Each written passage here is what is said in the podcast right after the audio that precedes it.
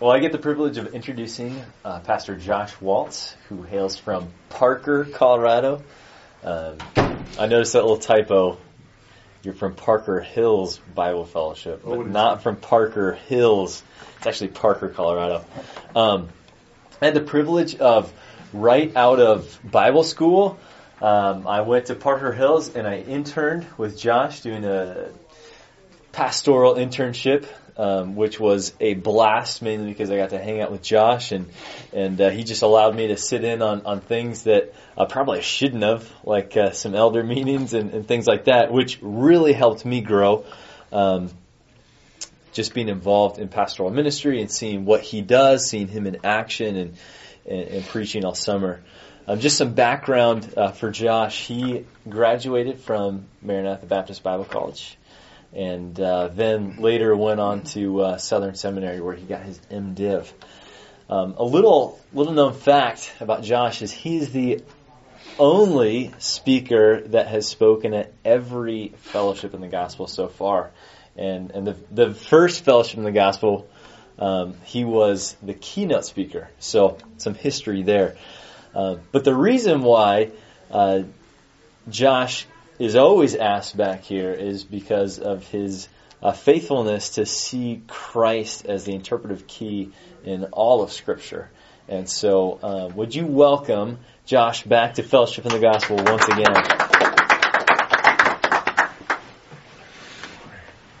Thank you. Good evening.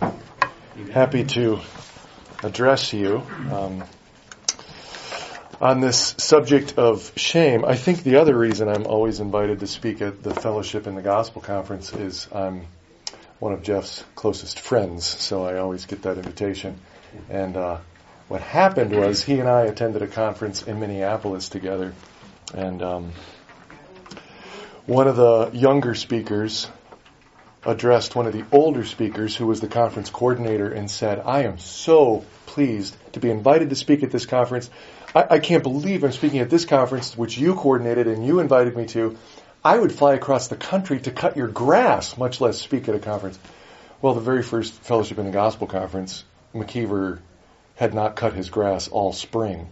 And I came and stayed at his house and saw he hadn't mowed his grass and cut his grass. That's why I think I get invited to this conference because um, we're friends and I cut his grass. So, well, this um, assigned topic is uh, from freedom. What? How does it? How does it read exactly? From freedom Guilt to or from guilt to freedom, no longer gripped by shame. Um, and what kind of surprised me as I started studying shame in the scriptures is how prevalent this theme is, and we'll just probably get the tip of the iceberg as we get into it a little bit this evening. Thank you so much. Um, as we delve into the biblical data on this subject, uh, yes, I'm thankful. Uh, thank you so much. Um, there's just so much here, and there's not only a lot about shame in the scriptures. There's a lot about shame in our own lives. Um, is, is that true? I mean, there are parts of our story, parts of our lives that that if other people knew, now there may be some in this room who have disclosed everything. Maybe when you got married or you got engaged, you told your uh, spouse or, or spouse to be your wife to be, you know, this is my whole story. Here's everything, and she's heard all of it. Uh, but chances are there are parts of your life, there are parts of my life that I think no one knows, except God. Not current, ongoing. I mean, by God's grace, but man, there are parts of my story. I remember the very first time, uh, and probably the first deeply shameful experience I had. Um, I was in college. Uh, there were things that had happened before that that I'm ashamed of now, but at the time, the shame didn't register as deeply. I uh, called my pastor. Hey, I'd love to get together with you. I need to talk with you about something. He's like, great, let's go to lunch. So we go out to lunch. We go to the buffet. We get our food. We sit down at the table. He goes, so what are you going to talk to me about? And I wanted to talk to him about keeping a pure mind. That's probably what most of us think about when we think about shame. Uh, and by the way, there's a book in the book ta- in the in the bookstore on shame, specifically as attached to sexual sin. That's not what I'm primarily going to talk about, but uh, that's what I want to talk to my pastor about. And uh, he goes, okay, I, I'm glad you want to talk to me about that. I want to help you with that, but I got to know what I'm dealing with. So just tell me, is there pornography involved, and do you masturbate? And I was like, you know, I, I wasn't looking for you to do that. I just want you to help me move forward. You know, I was so ashamed to have to answer those questions in that moment. Um, and uh, it's it's a, such a prevalent problem. Um, I'm, a, I'm a chaplain for the police department in Parker, and last Friday I went on a ride a week ago tonight. I went on a ride specifically because I knew that on the second shift an incident had happened that it would probably be good for some of these cops to have a chaplain to talk with because of what they experienced Thursday. On Thursday, at the very beginning of their afternoon shift, a call came into the police department, a 911 call from a frantic mom that she thought her son was dead. High school kid, um, 16 years old, sophomore in high school, goes to the high school where my sons, uh, two of my boys are in high school. The high school where two of my boys go. Um, she had come home from, from work and found a note on the counter that said, if you find this note, I'm dead. Mm-hmm. Called 911. Dispatch, of course, immediately, the whole shift basically descended on this house. And two cops, whom I'm personal friends with, both went upstairs and found this young man. He had shot himself in the back of the head over the bathtub. The gun was just, just they couldn't even see the gun. It was under this pool of, of bloody water and ended his life. And the suicide note described things in just the most um, devastated, shame laden terms, devastating, shame laden terms.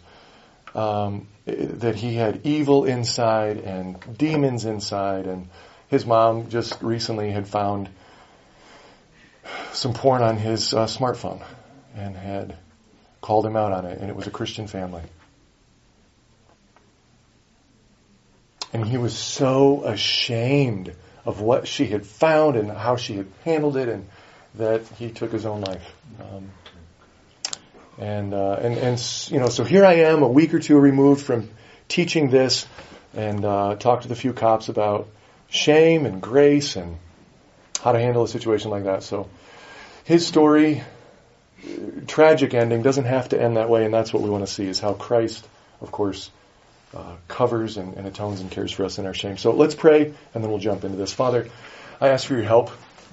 Such a such a broad subject, such a deep and uh, important and common and familiar theme, and I ask, please, for your help to make uh, uh, clear to us the glory of the cross. I pray for a great, just a powerful impression of Christ uh, to grip us and to both expose us and show us that perhaps we're worse than we would ever even imagine, and then also to heal us and cover us and help us and restore us mm-hmm. and just wash us in grace.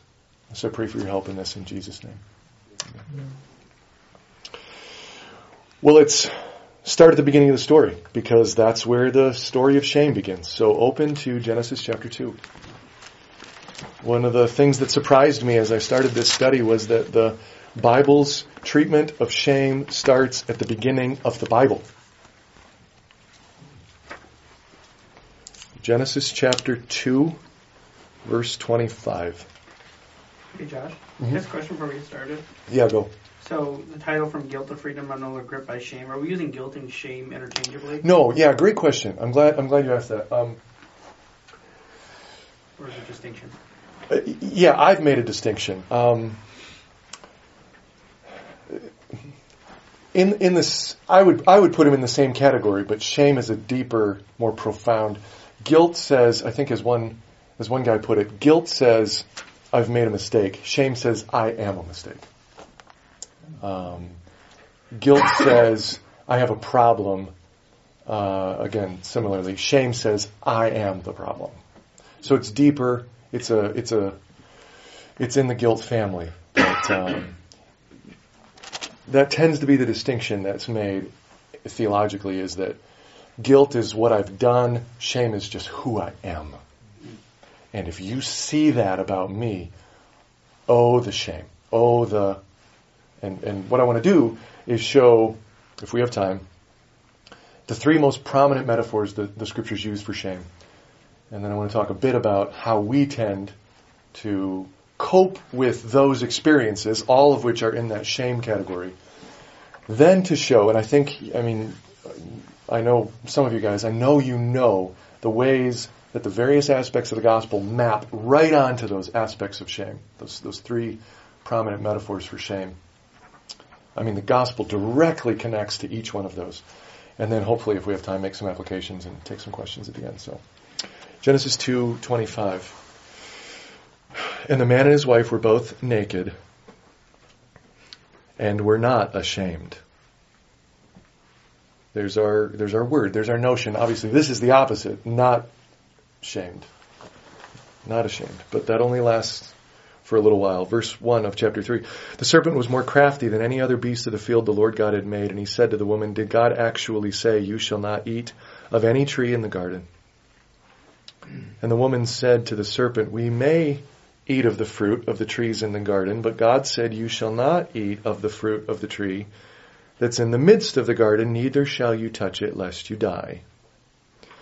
But the serpent said to the woman, You shall not surely die. For God knows that when you eat of it, your eyes will be opened. And you will be like God, knowing good and evil. So when the woman saw that the tree was good for food, and that it was a delight to the eyes, and it was desired to make one wise, she took of its fruit and ate, and she also gave to her husband who was with her, and he ate, and the eyes of both were opened. And they knew they were naked.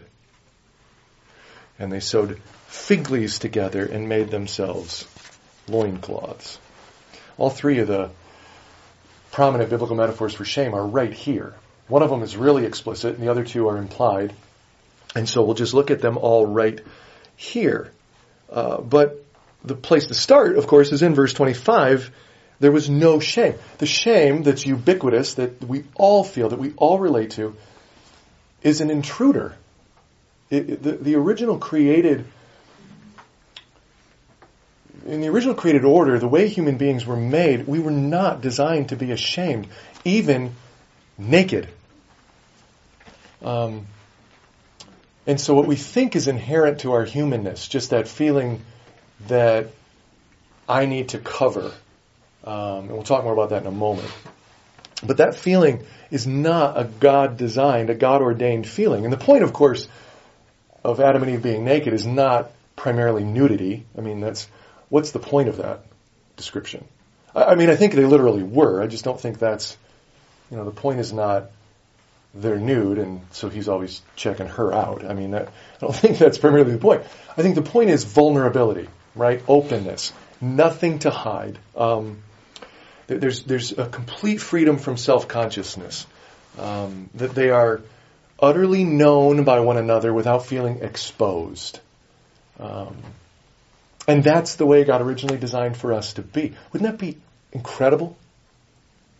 To just be thoroughly, completely, utterly, wholly known, every part of your story, every part of who you are, and and and having made yourself that vulnerable, still be safe, and you know, accepted, and um, that, that's the way God designed for it to be. That's where it starts.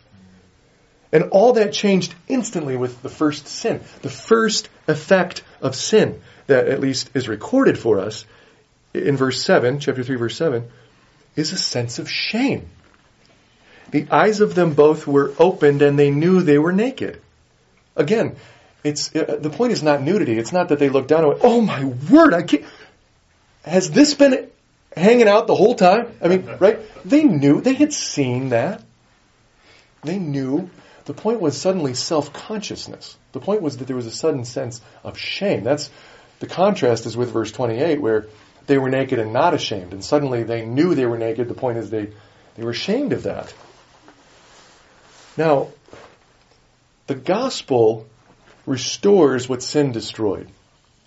It's just a fundamental understanding. It runs all through the scriptures. So we should expect that when Christ comes, part of what he does is restore that ability to be naked and unashamed, to be utterly open, to be completely vulnerable, wholly known, and not feel exposed. We should expect the gospel to take us back to paradise and then, as Jesus always does, transcend even that, to make it even better than it was before. And that's what we'll see. That's what we'll see where it goes. Um, there's another thing that we see right away about about nakedness and nakedness as shame. That's the first primary metaphor here, and that's how that shame accumulates lies around it, doesn't it? Look at verse 1, chapter 3, verse 1. The serpent casts a shadow on God's word. Did God actually say, You shall not eat of, the, of any tree of the garden? It's not quite the way God put it. Verse 4, he directly contradicts God's word. You, you will not surely die. God's holding out on you, right? So shame tends to accumulate lies around it, lies that we believe before we commit the act of which we're later ashamed, lies that we believe once we've committed the act. How do I handle this now? Well, the best way to handle it is, and, and we believe lies. I mean, lies just pile up around shame. Some shame in our lives and I'm not going to deal much with this, but some shame in our lives isn't due to our own activities, it's what others have done to us. Sometimes we're sinned against, and it's deeply shameful. Um, and, and, and, and we'll talk a bit more about it in just a moment, but that's part of the point of those laws in Leviticus about cleanness and uncleanness. And when an unclean thing comes in contact with a clean thing, the clean thing gets contaminated. The point being shamefulness is a communicable disease. It, it, sometimes wrong behaviors are perpetrated on an innocent person, and the shame isn't just on the perp; it's it's on the victim. And if that's your case, um, Christ can atone for that as well, and can address that as well. Um, and and that's a situation where the lies are always perpetrated. You know, the falsehood. Um, look at the contrast between verse 5 and verse 7, in particular about eyes being opened. Satan says, God knows when you eat of it, your eyes will be opened. In verse 7, their eyes were opened, weren't they? That's expressly what it says. Exact same phrase. Exact same terms. I mean, in Hebrew, and, and, and obviously here in English. Satan promises if you'll eat of it, your eyes will be opened, and what will happen? You will transcend this limited human place. You'll be like God. You'll get better. Verse 7 says, When they ate, their eyes, in fact, were opened. Did they get better? No, they fell from where they were. They were at this place. Satan promised them this place. Their eyes would be opened and they'd be elevated and could transcend their humanness, and in fact, they fell from their created glory in their humanness. And um, it's the boomerang effect of shame, so to speak. Shame brings out the boomerang effect of sin. You know, it, it's promising one thing, and we expect that we're going to elevate ourselves and make our lives better, and we do this thing, and in fact, it leaves us so much worse. Um, and that, that nakedness metaphor um, also um, there's another symptom attached to that, I guess I'd say. Uh, look at verse 10. We didn't read all the way down there, but you know what happens. Um, well, let's pick it up in verse 8. They heard the sound of the Lord walking in the cool of uh, walking in the garden in the cool of the day, and the man and his wife hid themselves from the presence of the Lord God among the trees of the garden. But the Lord God called to the man and said to him, "Where are you?" And he said, I heard the sound of you in the garden, and I was afraid because I was naked, and I hid. And the Lord said, Who told you you were naked? Have you eaten of the tree of which I commanded you not to eat? Uh, shame is always accompanied by an irrational, self-protective fear, isn't it? Uh, they're ashamed, and so they cover, and then they hide, and they hide from God. the God whom they know, knows where they are, um, is where they are, and and they hide. And it's interesting the the question that the Lord asks him, you know, where are you? And then the next one, who told you you were naked? Um, they're their eating of the fruit, their breaking of God's law, didn't change anything visible about themselves. It didn't. Um, it didn't alter them outwardly whatsoever.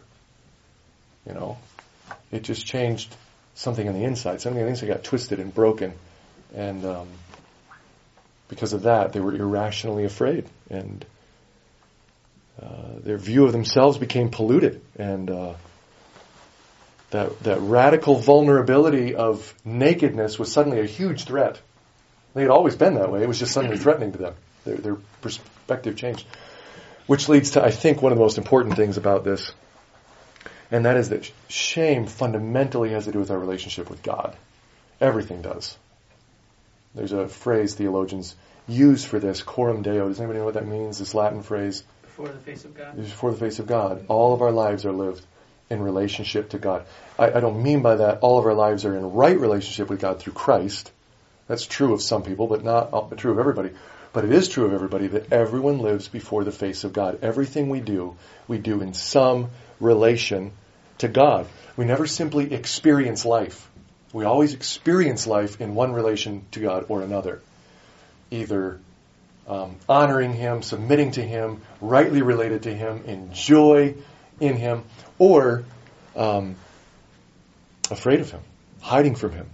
Well aware that our fundamental problem is not, oh my goodness, you can see my nakedness and I'm scared of you, but it's, I need to hide from God, is, is fundamentally the cause of the shame. And uh, so we see all these aspects of nakedness. Now, just think about just think about that in and of itself. I mean, if you were totally ripped, like like me, um, if you, I only got one half chuckle out of that from Gabe. From Gabe, who's the other totally ripped one in the room. if you were totally, to, I mean, just you know, light, svelte, you know, just just looking at, would nakedness be all that bad?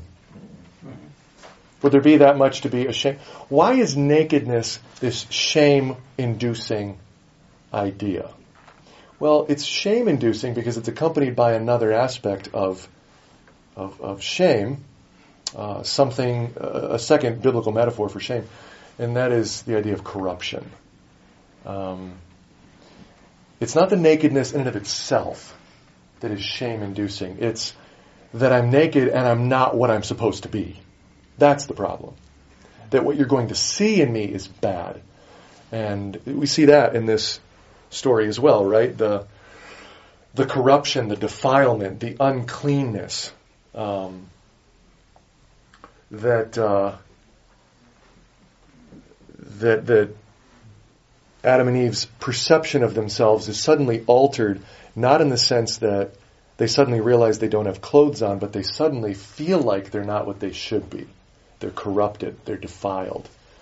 And uh, this is where that connection to what other people do to us is sometimes shame inducing because they can defile us. They can corrupt us. Obviously, abuse is the most prominent example of that. When, when I'm abused by someone else, sexually, verbally, physically, that that touch, that um, those words corrupt, and because then I, as the victim, am corrupted by that, I feel shame. It's not just the nakedness in and of itself.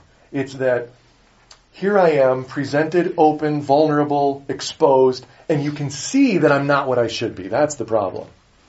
Um, that defilement that just uh, that just runs through the scriptures. I mean, the book of Leviticus really picks this theme up, doesn't it? Defilement. Because you have all those laws about what is clean and what is unclean, and uh, a couple of points emerging from, from, from all of that that, as I mentioned earlier, the clean and wholesome can become corrupted by contact with, with something else that's already defiled. That's one way that shame is transmitted to us. Um, and another point, you know, that, that comes out of that is that when corruption, defilement, uncleanness is on us, that we got to take it to God to get it fixed. That's part of what Leviticus is teaching us. We can take it to God and He can fix that thing. He can take care of that. And, and so we see that metaphor of um, defilement and uncleanness coming out in in this story here. It's interesting. You have you have three categories in Leviticus, four, but you can kind of clump them into three. You have clean things and unclean things. The, the unclean, of course, defiled things, right? That's what we're talking about, this metaphor for shame. But things in the clean category, there are two uh, subsets of clean. Can you think of what they are? There's like a super clean and then a ordinary clean in Leviticus. Super common word in Leviticus. Holy. Those are the, the ultra clean things, if you will. Um, and then there are the non holy but clean things. And we might use the word profane, and I don't mean, I think we think of profane as like either blasphemous or corrupted. Profane just means common. So there's the defiled stuff, and then there's the clean stuff. And within that category, you have things devoted to God, which are holy, and then just the everyday things that are clean. It was interesting reading all the references in Leviticus to holy. Um, holy things relate to common things and unclean things in three different ways. This is really fascinating to me. Um, sometimes the holy is a threat to the common. Can you think of any biblical examples of that? A, a common thing, a person, uh, an animal, uh, uh, something comes in contact with the holy, and it is a clear threat to that thing that it's just come in contact with God or, or something associated with God. Can you think of any examples of that? Touching the ark. Yeah, Uzzah touched the ark, bang, he was dead. The holy was a threat to the profane. And again, by profane, I don't mean evil. I just mean common. That's literally what the word means. So the holy is a threat to the common. Uzzah touched the ark and he was killed. Can you think of any other example? Mount Sinai, right? Don't let any animals touch the holy mountain. Because if they do, they will die. Um, Isaiah. What? The Holy of Holies in the temple. Yep, yep, great example. It's possible the high priest goes in there and his sacrifice is rejected and he dies because he's in the presence of the holy. Uh, Isaiah, Isaiah chapter 6, he sees the Lord, hears that pronouncement, holy, holy, holy, and falls on his face because he says, I am undone. Um, the, the, the holy is a threat. And again, holy is devoted to God. That's what that idea means. It's, it's devoted to God. Has seen in scripture where he's not, he's not. Uh, I think it's Moses who can't look at the Lord. If he looks at the Mhm. Lord, he's got to turn and just kind of see the backside of the Yep. Lord passing by. Yeah, no man can see me and live. Live. The rock. The rock that Moses hit. Yeah, Moses struck the rock. And the Lord says he can't go into the promised land. Why? Because you did not regard me as holy. Moses treated a holy thing as profane, and it ultimately cost him the promised land. So, so that's one way that the holy relates to the profane. But profanity can defile holy things. You, you can go the other way as well. Can you think of any examples of that? How something holy could be profaned? The marriage bed. Okay. hmm Yep. Uh, the Sabbath day. Don't profane my Sabbath. Um, the name of the Lord. Using the Lord's name in vain is a profanation of the divine name. You're profaning God's name. That's a holy thing.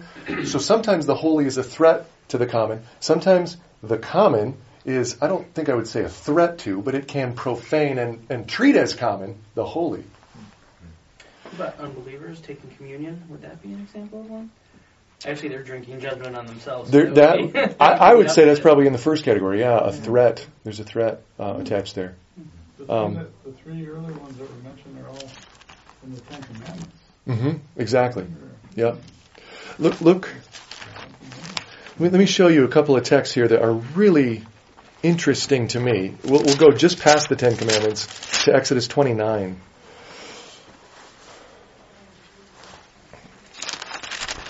Verse 37.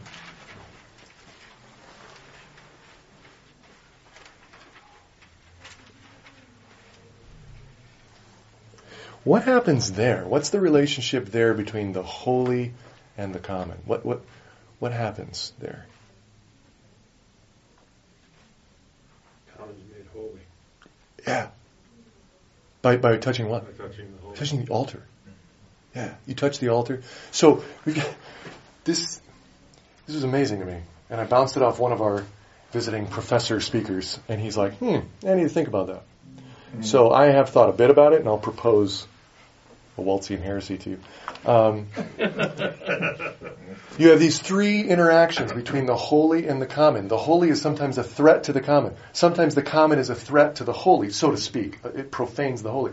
And then, sometimes when the holy and the profane come in contact, the holy commutes to the profane. It's conveyed to, the profane becomes holy. And in this text, Seven days you'll make atonement for the altar and consecrate it, and the altar will be holy, and then whatever touches the altar will become holy. Whoa! Wow! Wow. It, it happens a half dozen times or so in the Old Testament. Look at chapter 30, verse 29.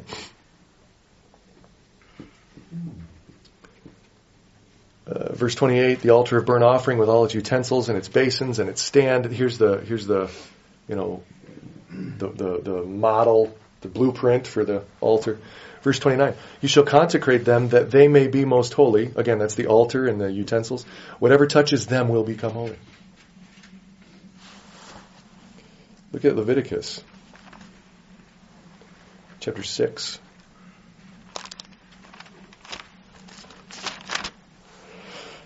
Verse 18.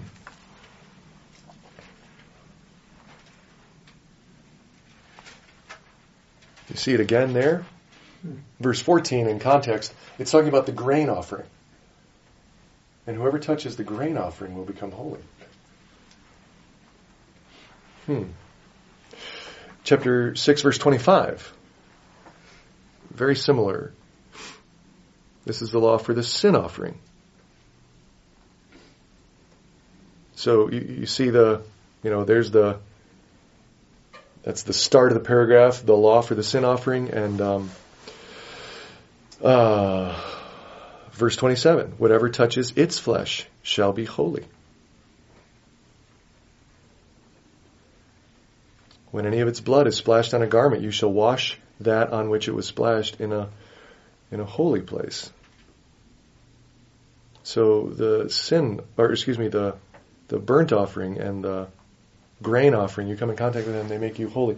Uh, just quickly, while we're here in Leviticus, I'll help set these categories in your head. Look at chapter 10, verse 10.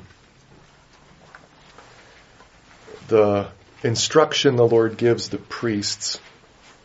Here are those categories. And I probably should have shown you this verse first, but you are to distinguish between the holy and the common and the unclean and the clean. So there are the four categories, but really they reduce to three because the common breaks into two holy and um, or excuse wait let me let me you are to distinguish between the holy and the common between the unclean and the clean yeah so the common break into two categories unclean and clean all in that common category um, why do you think that is why do you think there are certain things that if you as a profane act defile a holy thing but other times, as a common being, come in contact with them and they commute holiness to you. What, why? Any ideas?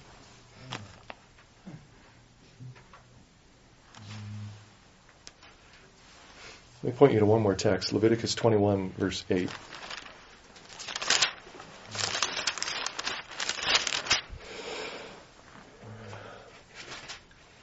He's talking about the priest the, the, the you know, sons of Aaron, the ones in that particular line.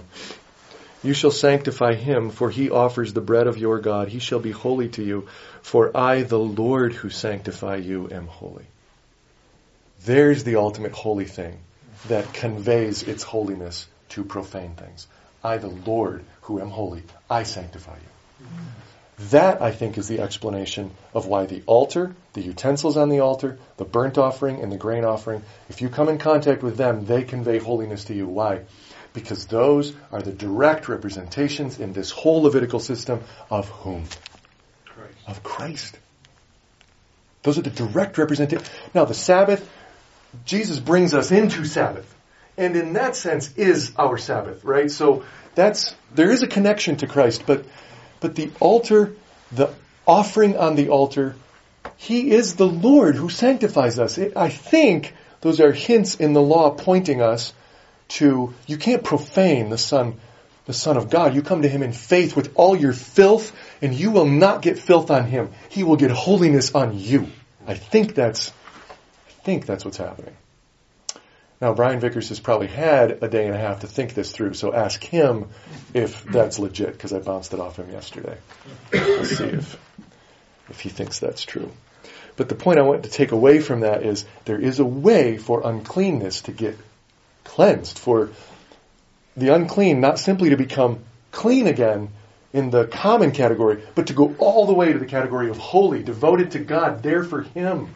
You know, just His fully and, and completely. Let me quickly give you the third um, category for shame in the Old Testament, and it's isolation and rejection. Uh, excommunication is is the category for shame. So you've got nakedness. Why is that so shame-inducing? Because if you see who I am, you'll see the second thing. I'm defiled. I'm not what I should be. And what's the result of that? I get cast off. I get exiled. I get thrown. That's what happens then, right? The end of this chapter. The Lord pronounces judgment on them, and then He enacts judgment on them. He exiles them from the garden. They're cast out. The ultimate picture of this in the Old Testament is the leper. Right? Leviticus 13. The shame and, the, and the, just the utter brokenness of leprosy. Exodus 13, or excuse me, Leviticus 13 is all about these crazy laws and regulations about, hey, I got a spot on my hand, you know, and go show the priest and he'll check it and two weeks later he'll check it again and what do you do? And if it's healing up, then it's probably not leprosy, but if it's not healing, it might be leprosy. And what do you do with the leper? Verse 45. Leviticus 13 is all about how to tell who a leper is, but once you've found one, here's what you do to him. The leprous person who has the disease shall wear torn clothes and let the hair of his head hang loose, and he shall cover his upper lip and cry out, unclean, unclean. And he shall remain unclean as long as he has the disease. He is unclean. He shall live alone. His dwelling shall be outside the camp. You know what happened outside the camp? That's where they took the guts of the animals that were sacrificed and they threw them out there. That's where the scapegoat was exiled. You know, on the Day of Atonement, two goats.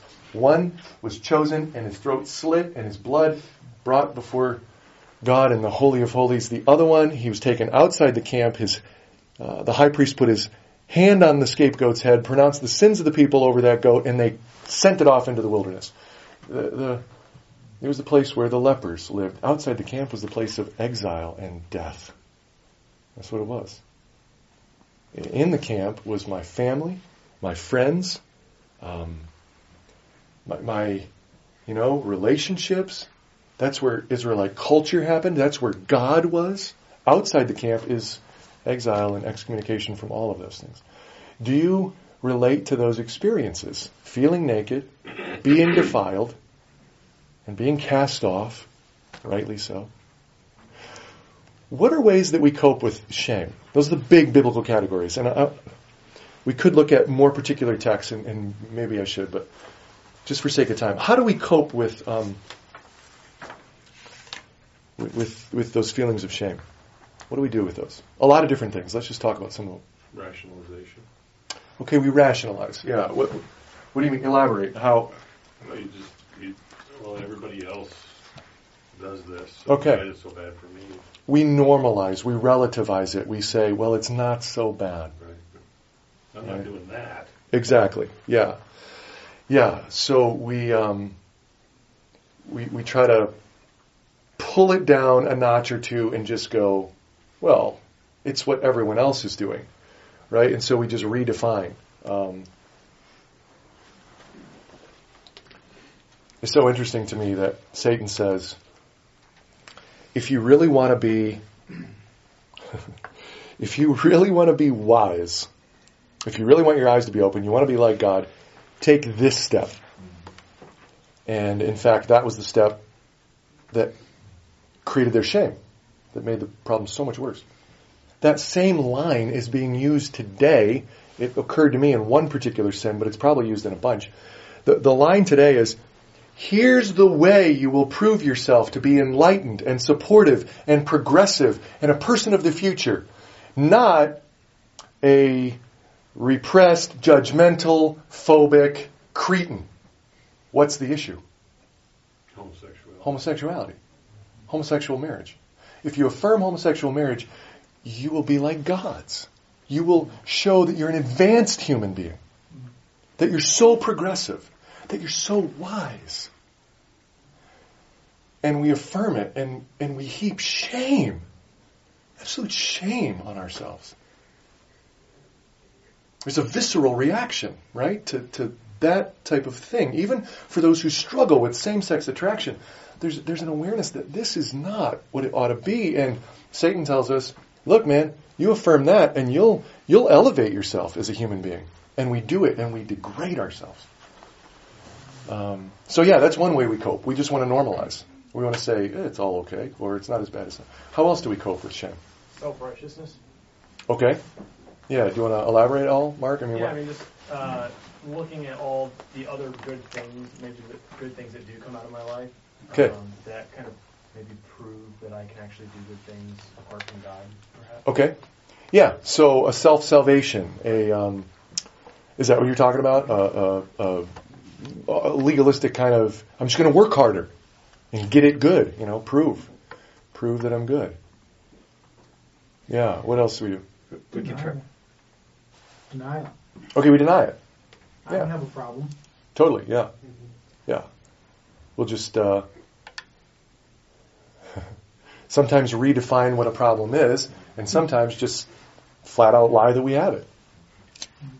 We try to hide our shame from others, so we don't want them to see it. We put on a mask, or um, we're shallow when it comes to community with others. Yeah. And you know, when when they do see that, another form of hiding it would be, okay, you're kicking me out of this community. No, you're not. I'm actually leaving. I don't need you. Sure, Then yeah. Withdrawal. Yeah. Right. So, which Right. which is a form of hiding, withdrawing from Yep. from community. Yep. Um, I was listening to a sermon on Genesis three um, a while back, and uh, the, the preacher pointed out we still do Genesis three with our shame today. We do it all the time. He goes, "What do you do?" Or if you're married, what did you do back when someone you were really attracted to asks you out, or you get a date with them? In preparation for that engagement, most of what you do to prepare is covering up. Isn't that true? You know, you put on an outfit that accentuates the good parts and hides the negative parts, and um, you make sure that wherever you're going to meet won't be at your apartment because it's a mess. And when you get into conversation, you guide it into things that you know about because heaven forbid you be exposed as not very well read in some other area, you know, or something.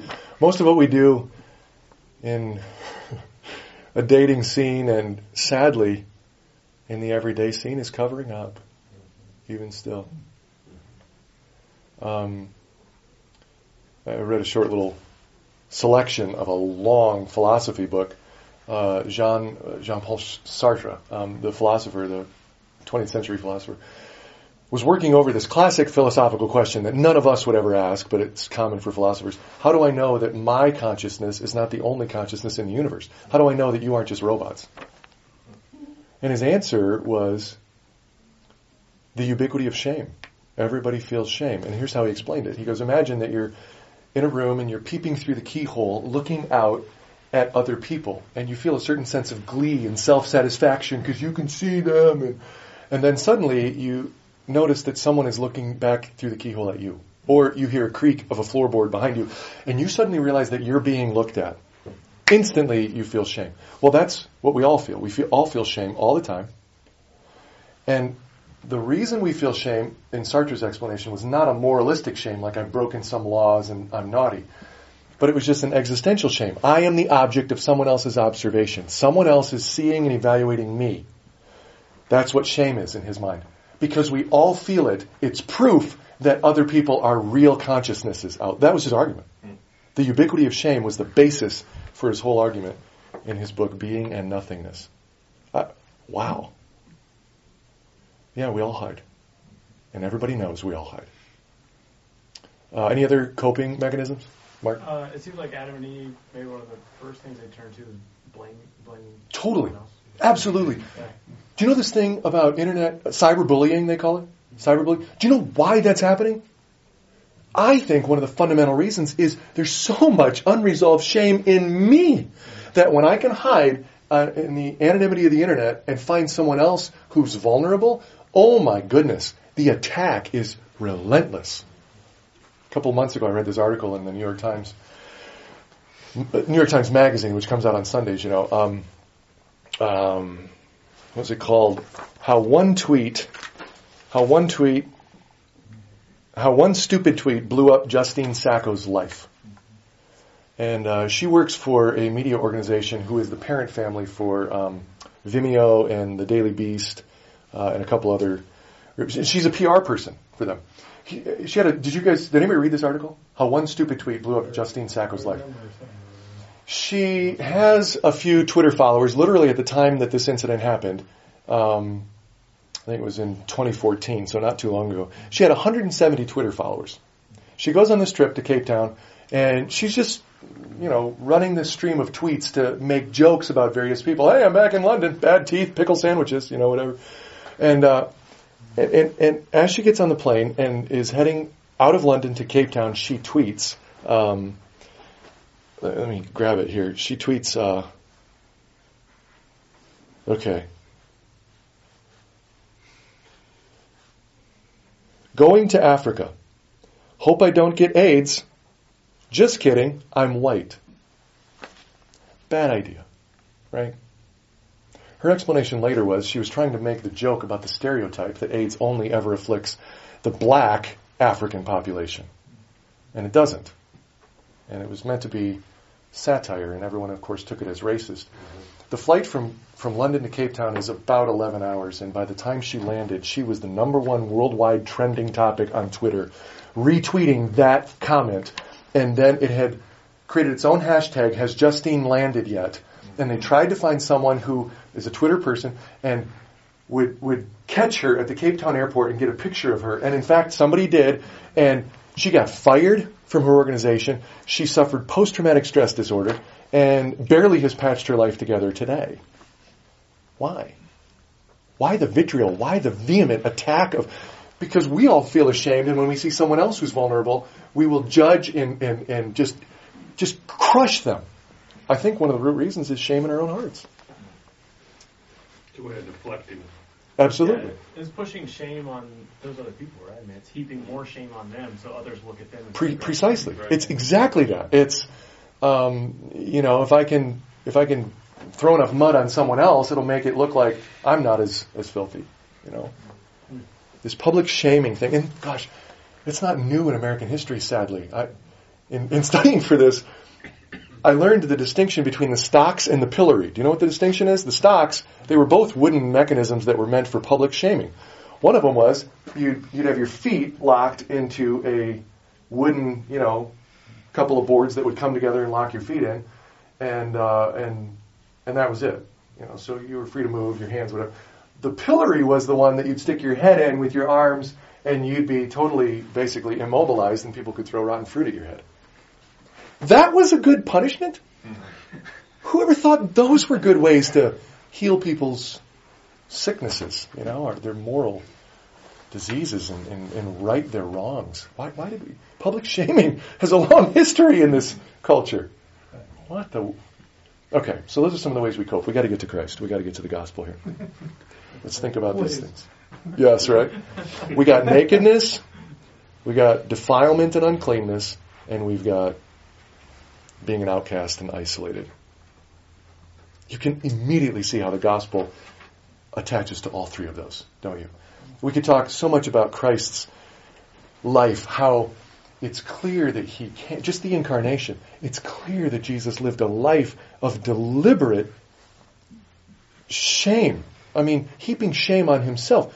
Deliberately born to a woman who wasn't married. Instant shame. Into a poor family. Common, blue collar. Social shame attached to that. Then when he starts his ministry, he deliberately attaches himself to whom? Social outcasts. And gains their reputation. And the shame attached to that. Toward the beginning of his ministry, the woman at the well incident happens, right? Sits down with her in, in, in Samaria and, and Samaritan woman and, and associates with her and that was just normal for him. I mean, that was his agenda. And uh, so the shame that attaches to him, but it really all came to the fore at the cross. And um, so let's just uh, quickly touch on these aspects of the cross. You have nakedness. What, what is that? Well, it's making yourself vulnerable. Right? Isn't that the point of the nakedness in the garden was they were utterly vulnerable. They were completely exposed. God himself made himself vulnerable in the incarnation. And what did we do? The moment we could get at him, we killed him. That, that cyberbullying, public shaming thing has a long history. Goes back way further than Western culture. As soon as he made, God made himself vulnerable, we, we killed him. And then literally on the cross, stripped naked. Hung there naked. The most shameful death, uh, as far as I know, in, in human history. Deliberately associated with thieves and robbers. It was part of the prophetic description of how the cross would go. Why? Why nakedness? He was naked and shamed in that way so that we could be clothed. So that we could be covered in a righteousness not our own. So that that felt sense of shame because I'm exposed and vulnerable could become in Christ a recognition that this is this is not a righteousness of my own, but man is it good. Did you see have you seen? I mean, look. Right? So that there's no more shame in the Christian community. Yes, there's still defilement and corruption. Talk about that in just a second. But yes, there's still stuff in me that shouldn't be there. But I'm God's renovation project and, you know, the sign in the mall. Excuse our mess. We'll, we'll be done here pretty soon. Right? That's what's going on in you. And so when you expose that vulnerability to someone else, there's no shame left in that. Because number one, Jesus bore that. Number two, Jesus covered all that positionally. And number three, practically, Jesus by the Spirit is transforming you to where there won't be anything left that's shame inducing. And shame. None. Someday it'll all be gone. Defilement. Um, the corruption, right? The corruption from me was imputed to him. 1 Corinthians 5.21, 2 Corinthians 5.21, God made him who knew no sin to be sin for us, so that we might be the righteousness of God in him. All that corruption, all that defilement, the rottenness, the filth, the uncleanness was put on him. The, the good news of the gospel is not, listen, you're not really naked, you're not really corrupted, you're not really outcast, you don't deserve to be isolated. No, the gospel tells you, yes, all of what you feel inside you deserve, and it's way worse than you could even imagine. That's what the gospel tells you. It does not tell you, hey, don't worry about it, man. Just get naked and just get used to it, right? That's where our culture's going. Just get comfortable with who you are in all your filth. Well, the gospel doesn't say, no, you're not really filthy. The gospel says you're worse than you could imagine. And then the gospel tells you all that filth was put on Jesus, and the feeling like you should be condemned for this is true, but you just don't get condemned. He did for you. You know, that we're worse than we thought. All of that, that I'm naked and corrupt and, and all that's true. And then the isolation, I mean, you know, Michael just dealt with all of that marvelously. My God, my God, why, why have you forsaken me? Do you know why? Because we deserve to be forsaken. I mean, thoroughly deserve it. We deserve to go outside the camp. Look at Hebrews 12. We need to wrap up with two texts. Uh, Hebrews 13 first. Let's do that. Hebrews chapter 13. Verse 11. The bodies of those, well, those animals. Verse 10. We have an altar, Hebrews 13:10. We have an altar from which those who serve the tent have no right to eat. For the bodies of those animals whose blood is brought into the holy places by the blood of priests, uh, by the by the high priest as a sacrifice for sin, are burned outside the camp. So Jesus also suffered outside the camp in order to sanctify the people through his own blood that picture of the leper outside the camp going to the place where the guts of the sacrificed animals would be and they would rot, where the scapegoat would go, where, where, where death and destruction were. Jesus deliberately went outside the camp. He was crucified outside the city of Jerusalem. That's not just an accident. That's not just because that, that was to fulfill that picture. He went outside the camp and bore our sins out there because that's where outcasts deserve to go. What you feel about your shame is true. You don't deserve to be welcomed into community and have people say, we are glad you're here, we love you, we accept you. You don't deserve, you deserve to be outcast. And he was an outcast, went outside the camp for you so that your shame, look at verse 13. Therefore, let us go to him outside the camp and bear the reproach he endured. There's a huge application that I want to bring out of this. But I need to if we have time, I need to bounce back to Hebrews 12. And this is where we're going to possibly end. We'll see. Um, Hebrews 12, 2. Looking to Jesus, looking to Jesus, the founder and perfecter of our faith, who for the joy set before him endured the cross, despising the shame, and is seated at the right hand of the throne of God. Jesus knew he was going right into the teeth of shame. He knew that.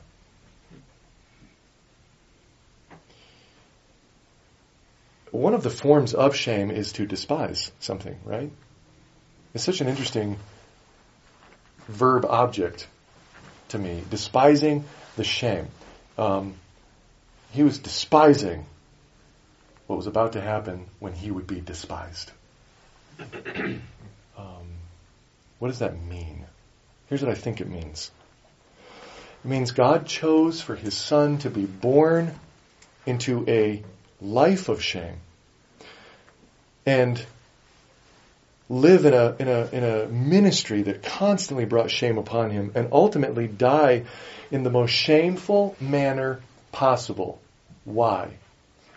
Because shame, this perpetual enemy that has haunted the human race since the garden, this companion that causes us to hide and cover up and be aware that we're not what we should be, because we're defiled and corrupted and we deserve to be cast out, he intended for that to come on his son. This shame that has been one of our greatest enemies since the fall, and really an enemy of God's good purposes to draw us together, make us clean, holy like him. In the incarnation, and specifically in the atonement, God took this one of these greatest weapons of evil, shame itself, and used it to mock and then ultimately destroy shame itself. He used shame to destroy shame. That's what he did. John Owen wrote a book called The Death of Death and the Death of Christ. We, know, we no longer have to die because Jesus died. Well, I want to call this the shaming of shame in the shaming of Jesus. That's what was happening on the cross. He used shame to free us from shame. Isn't that incredible? That's, that's what the gospel tells us. The cross looks like the ultimate victory of shame. But the resurrection proves that the cross was the ultimate defeat of shame.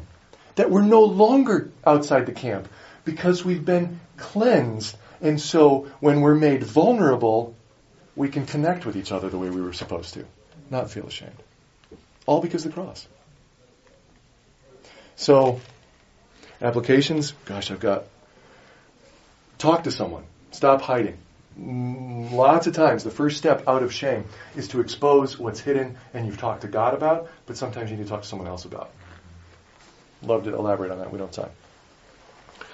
Second thing, stop laboring so hard to feel clean. Right? You're so ashamed. You feel like, oh my gosh, I did that horrible thing again. and eventually you feel like you've done enough penance. And so now you're gonna, you're gonna, you're gonna work so hard so you can feel clean. And then the next time you fail, because you no longer feel clean, you go, who cares? And you give up and you wallow in what you've just done.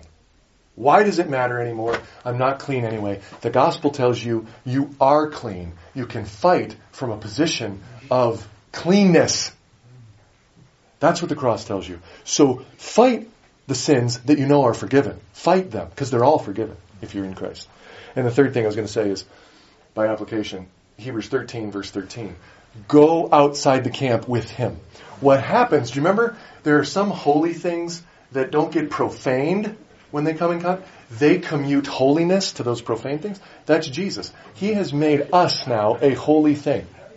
In Matthew chapter 5, in the Sermon on the Mount, Jesus says, You are salt, you are light. Light reverses darkness. Salt halts corruption. So we don't have to wonder, oh my gosh, I can't get near those shameful things. We can stride right into those shameful things because it's not going to get on us anymore. We are salt. We halt corruption. We're light. We dispel darkness. I mean, in Him we are, right? I'm not, I'm not, I'm not saying we're God, but. And so, because Jesus has gone outside the camp and borne our shame for us, and because He's holy, and because He's made us so radically holy, we don't have to withdraw from those unclean things, nervous that they will profane us. Not anymore. We can't be profaned. We're His. And He's made us holy through and through.